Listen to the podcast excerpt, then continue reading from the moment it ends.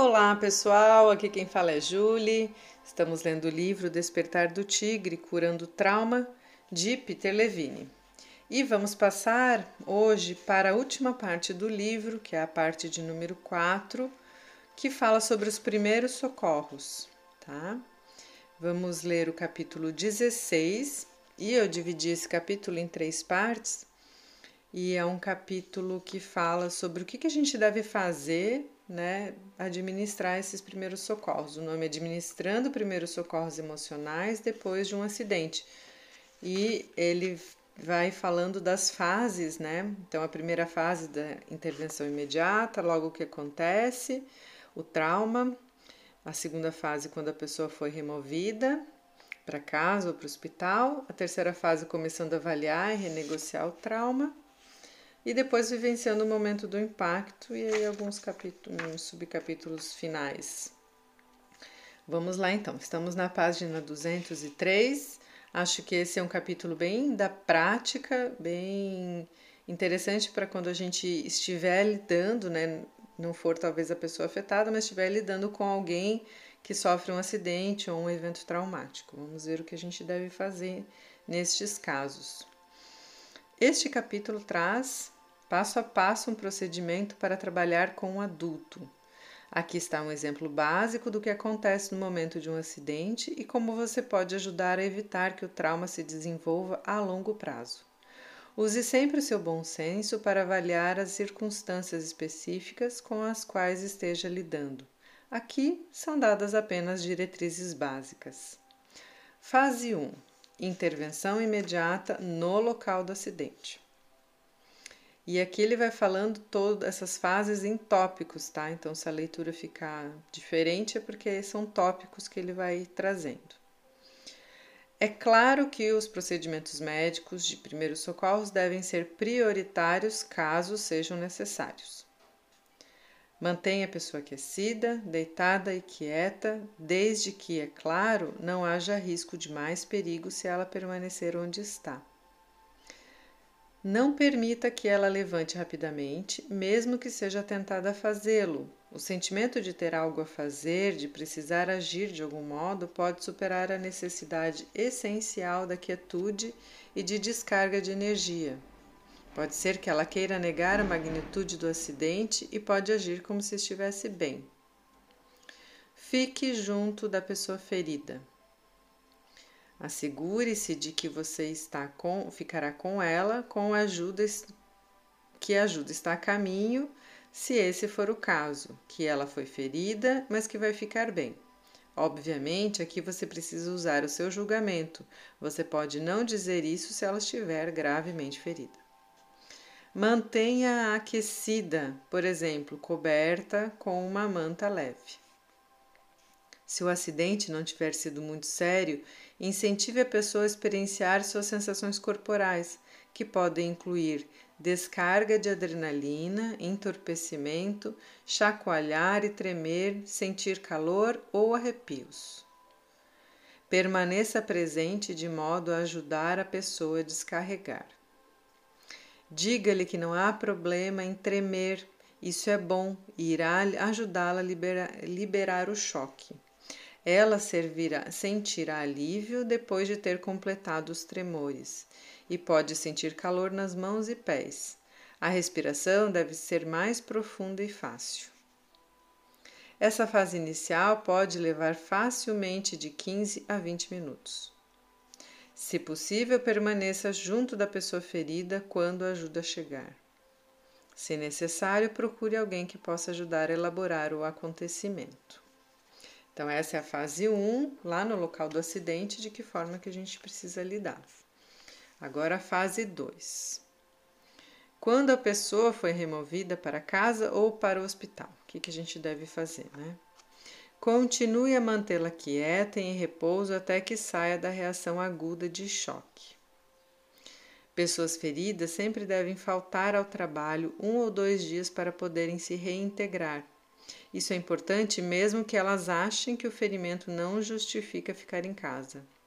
Essa resistência pode ser um mecanismo de negação comum e uma defesa contra os sentimentos de impotência.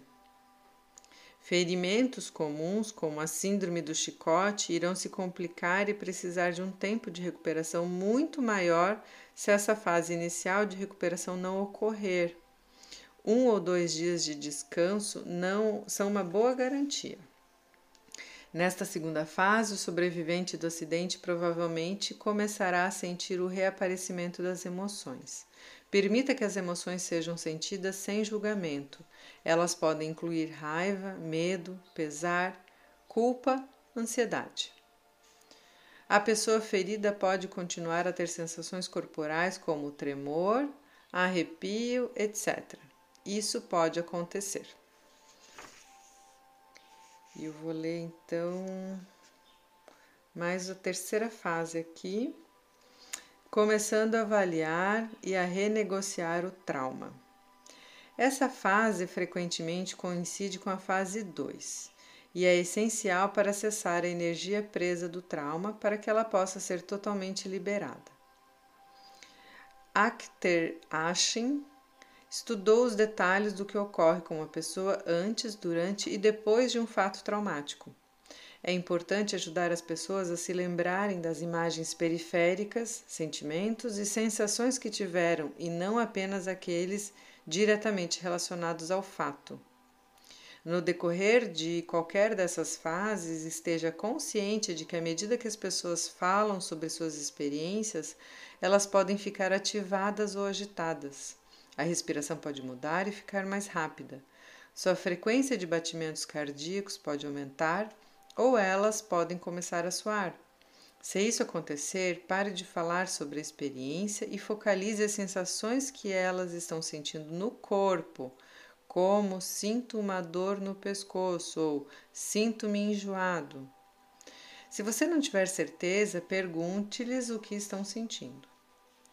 Quando as pessoas estiverem calmas e relaxadas, passe para um relato mais detalhado da experiência e das sensações. Elas podem perceber um leve tremor ou chacoalhar. Assegure-as de que isso é normal. Mostre que a resposta de ativação está diminuindo e que você está trabalhando lentamente para trazer essa energia para fora e descarregá-la. Esse processo é conhecido como titulação, dar um pequeno passo por vez. Seguem-se exemplos daquilo que se pode experienciar em cada parte desse processo e da ordem que os passos devem ser dados. Antes da ocorrência do fato. Ação. Eu saí de casa e entrei no carro. Sensações. Eu posso sentir meus braços segurando o volante e minha cabeça virando para olhar para trás. Sentimentos. Eu estou me sentindo incomodado. Imagem. Eu estou dirigindo na estrada e vejo uma saída. Pensamento. Eu deveria ter ido por ali, mas não fui. Incentive a pessoa a dar a volta e a pegar a saída. Isso irá ajudar a reorganizar a experiência e liberar o trauma, mesmo que o acidente tenha ocorrido. Dê tempo suficiente para que a descarga corporal ocorra. Depois do fato. Agora, passe para os detalhes do que aconteceu depois do fato, imagem ou lembrança. Eu estou no pronto-socorro. Os médicos estão falando a meu respeito, dizendo, esse cara está mal, mais um. Sentimento, eu me sinto culpado. Pensamento, se eu tivesse prestado mais atenção, poderia ter evitado isto. Se a pessoa ficar ativada, volte para o presente, focalizando as sensações corporais até que a energia seja descarregada. Depois disso, você pode levá-la suavemente para os detalhes do que ocorreu. Como mencionei antes, a pessoa terá um senso de alívio, calor nas extremidades e conseguirá respirar melhor depois do tremor e da descarga terem ocorrido. Imediatamente antes do fato.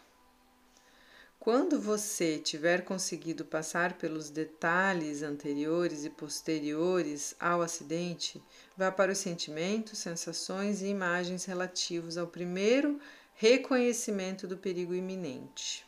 Pode ser algo assim. Imagem. Eu me lembro de ver um para-choque amarelo passando muito perto do lado esquerdo do carro.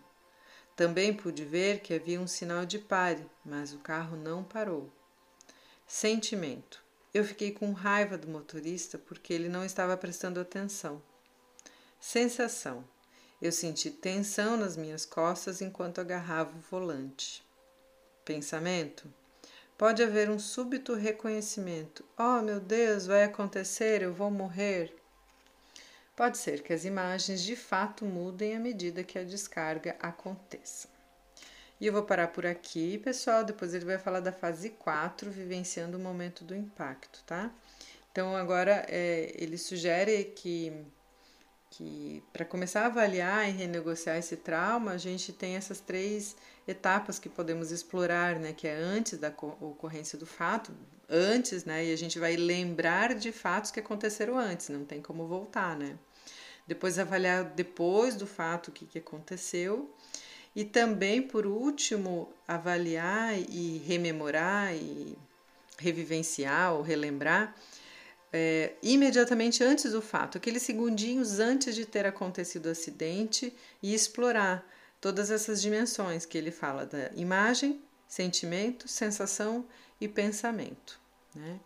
Espero que deixe-nos um pouco mais preparados para lidar com as situações, né, do dia a dia, situações com filhos, com amigos, com pessoas que passamos na rua e a gente pode fazer alguma coisa, né, e fazer uma abordagem um pouco mais diretiva e sabendo o que você está fazendo, pode ajudar essa pessoa, então, a não cristalizar esse trauma e não levar ele adiante para a vida, ok? Espero que vocês tenham boas reflexões e até o próximo áudio.